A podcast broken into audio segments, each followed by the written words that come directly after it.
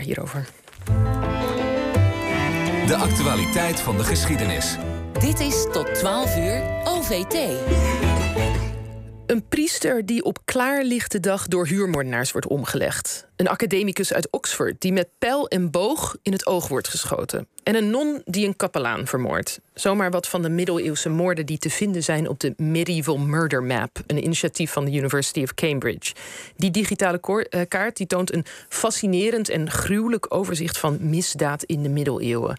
En mediavist Sanne Frequent die bekeek de kaart voor ons en uh, is hier om te vertellen of zij nou nieuwe inzichten in de middeleeuwen kreeg door met een moordenaarsblik naar de middeleeuwen te kijken. Welkom Sanne.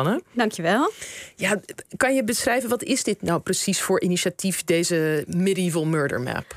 Ja, het is een, uh, een website. En op die website kan je kijken naar drie kaarten van middeleeuws, 14e eeuws Engeland. En dan met name van de steden Oxford, York en Londen. En wat ze hebben gedaan op die kaarten, ze hebben daar eigenlijk de moorden die zich daar in de 14e eeuw of in een deel van de 14e eeuw afspeelden, geplot. Ze hebben uh, icoontjes op die kaart gezet. En dan kan je erop klikken en zien wat er, wat er dan is, is gebeurd. Hè. Dus je kan zien hoe die moord is gepleegd. Um, en dat zijn er ook best best wel aardig wat. Hè? Voor Londen kan je meer dan 140 moorden kan je, kan je bekijken. Dus daar kan je een hele interessante middag aan besteden. Ja, en dat, dat heb jij voor ons gedaan. Zeker, was geen eh, straf. uh, toch nog eventjes al die honderden moorden. Hoe komt de University of Cambridge aan al die informatie daarvan? Ja, nou dat is natuurlijk een hele, dat is natuurlijk een hele uh, goede vraag. En het antwoord erop ligt in um, de gang van zaken op het moment dat er een moord werd ontdekt in de, uh, in de middeleeuwen. Je moet je voorstellen, als er een, lijk wordt gevonden, hè, dan, dan wordt daar de sheriff en de coroner bij geroepen. De sheriff, nou die kennen we, die is voor de, voor de law and order. Die moet ervoor zorgen dat boetes worden geïnd en dat de voedselprijzen eerlijk zijn. En, mm Maar de coroner kennen we minder goed. En dat was iemand die, en ook een overheid overheidsofficial die had de taak om plotselinge en onnatuurlijke doden op te tekenen. En dat deed hij niet alleen. zij, er werd op het moment dat er dus zo'n misdaad werd ontdekt, werd er een jury bij elkaar geroepen. En die jury bestond uit lokale mensen, mensen uit de buurt, waren vaak ook getuigen van die, eh, van die moord. En die moesten met elkaar gaan uitvogelen wat is hier nu gebeurd. En daar is gelukkig een administratie van bewaard gebleven. De zogenaamde coroner rolls. En die mhm. coroner rolls, dat zijn eigenlijk hè, de, de onderzoeksverslagen van die jury. En dat is natuurlijk een hele mooie bron voor historici. Maar ja, liggen ergens ver weggestopt in een archief. Dus je moet eigenlijk een wetenschapper zijn om daar uh, toegang tot te hebben. En dit initiatief zorgt er eigenlijk voor dat wij eh, vanuit onze luie stoel kunnen kijken wat daar in die belangrijke bronnen staat. Ja, en wat is nou, uh, wat is jouw indruk? Wat voor, krijg je, wat voor indruk krijg je nou als je dus zo'n middag door die uh, kaart heen grasduint? Nou, um, uh, het is, het, de indruk is heel divers. Hè? Want er zijn, uh, zijn een hele hoop, uh, hele hoop moorden van een heel divers slag die, daar, die erop staan. Je noemde er in de introductie al een paar. Hè, mensen die in een oog worden geschoten. Alleen wat aardig is, is dat als je die verhalen leest, dat je ook wat dieper in die middeleeuwse maatschappij komt. En wat ze hebben gedaan, ze hebben er een paar specifieke moorden uitgehaald. En die hebben ze wat meer uitgewerkt in een podcast.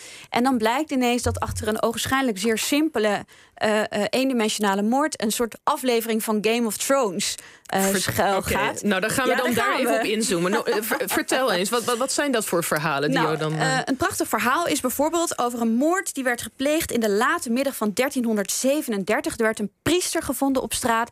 En die priester die was in zijn buik en in zijn nek gestoken. En na enig onderzoek ontdekte de jury, die uit 33 mensen bestond, hè, dus dit werd zeer serieus genomen, die ontdekte dat die moord zou zijn gepleegd gepleegd op instigatie van een edele dame, Ella Fitzpaine. En die Ella die zou opdracht hebben gegeven aan haar bediende en aan haar broer om die priester te vermoorden. Nou, dan vraag je natuurlijk af waarom gaat een nobele dame een priester vermoorden? Nou, daar is uh, de, uh, de, de maker van de, uh, van de map is daar ingedoken en die heeft een document gevonden van de bisschop van, van Cambridge. Die heeft een brief geschreven over Ella Fitzpaine. Nou, en nou gaan we echt de Game of Thrones gaan we in, want die Ella, dat was een nogal losbandige dame, die zou ontrouw hebben gepleegd met haar man. Die had in bed gelegen met nou, van ridders tot bedienden en die moest gestraft worden en ze moest uh, zeven jaar lang naar Salisbury reizen en daar op blote voeten in de kerk naar het altaar lopen met een kaars van vier pond in haar hand. En die moest schenken aan het altaar. En nog wel erger. Ze mocht geen sieraden meer dragen. Ze mocht haar paard niet versieren. En ze mocht geen make-up dragen. Nou, dat is natuurlijk een vernedering, hè? Dat is wat deze straf is. En dat is leuk. Het is een criminoloog die dat heeft gedaan. Mhm. Dus die legt ook uit hoe dat dan zit met, met die vernedering. Waarom wij dat erg vinden als mensen, nu en in de middeleeuwen. En uh, nou ja, dan snap je dat zij, want ze vertikt het te doen. En dan wordt ze bedreigd met excommunicatie. En dan snap je dat zij waarschijnlijk um, die vermoorde monnik, met wie ze dus een relatie zou hebben gehad, die uit de, uit school heeft geklapt, dat ze die laat omleggen. Ja. Nou, dan denken we eindgoed, altijd goed, hè? vernederde vrouw, uh, heeft wraak genomen.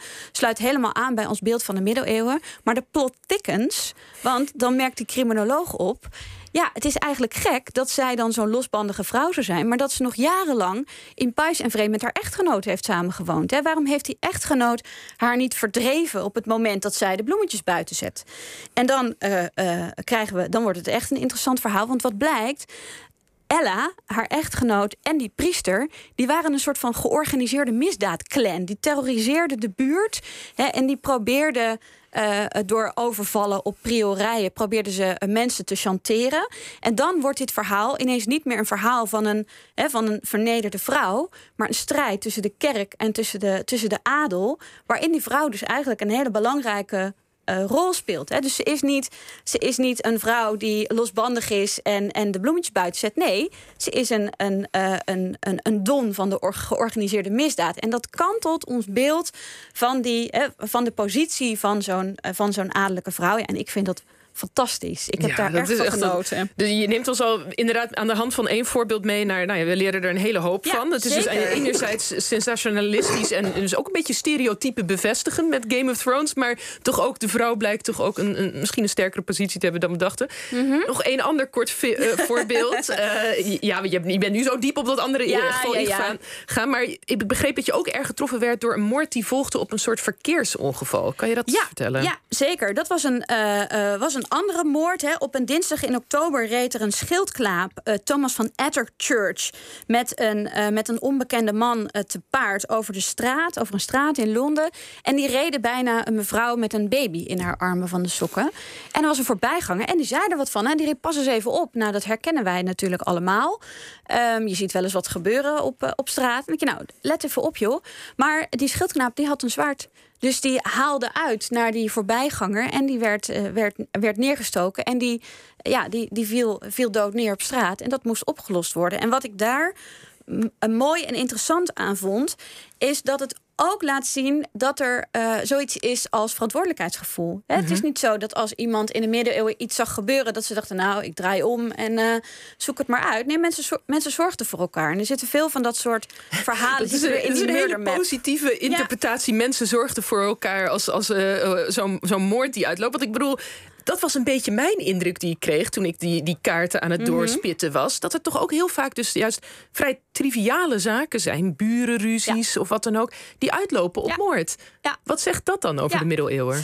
Nou, mijn eigen interpretatie uh, daarvan is dat dingen sneller escaleren als er een wapen bij de hand is. Hè? Als je met z'n tweeën in een ordinaire straatruzie uh, belandt en je gaat elkaar met de vuist te lijf, dan kan dat verschrikkelijk aflopen. Maar 9 van de 10 keer heeft er iemand een blauw oog en een gekrekt ego. Maar je moet bedenken dat in die, in die middeleeuwse samenleving, dat is wel een samenleving van het recht van de sterkste. Het is een samenleving waarin, hè, waarin de edelen zwaarden dragen, waarin bisschoppen uh, knokploegen hebben, hè, die, die zorgen dat hun positie wordt, uh, wordt bestendigd. Maar ook waar, waarin een, een simpele burger met een mes in zijn zak loopt. Simpelweg omdat hij zijn eten klaar moet maken. En als je dan oplopende, uh, hoe zeg je dat, oplopende emoties hebt, ja, dan heeft het sneller fatale, fatale gevolgen. Ja, dus dat zijn misschien de omstandigheden die daartoe leiden. Meer dan dat zij nou een heel andere aard zouden hebben dan wij moderne. Nou, dat denk ik, dat denk ik dus inderdaad. Omdat je ziet dat die motieven voor die, voor die moorden eigenlijk hele menselijke motieven zijn. Jaloezie, een gekrenkt ego, een gekrenkt trots, hebzucht. Uh, nou ja, je hoeft de krant maar open te slaan. En we zien daar ook voorbeelden van in onze huidige samenleving. Ja, goed. Ik wil je heel erg uh, bedanken. Dankjewel, Sanne Frequent, uh, voor, dat je voor ons in de Medieval Murder Map bent gedoken. En als nou onze luisteraars ook nieuwsgierig zijn, je kan het dus zelf ook bekijken online op medievalmurdermap.co.nl UK. Punt. Ehm, nee, de laatste punt niet. en dan ook nog een uh, aanrader op die site is dus inderdaad ook dus de podcast te vinden. Die heet Medieval Murders. En daarin wordt dus telkens één zo'n moord echt nog wat verder uitgeplozen. Zeker.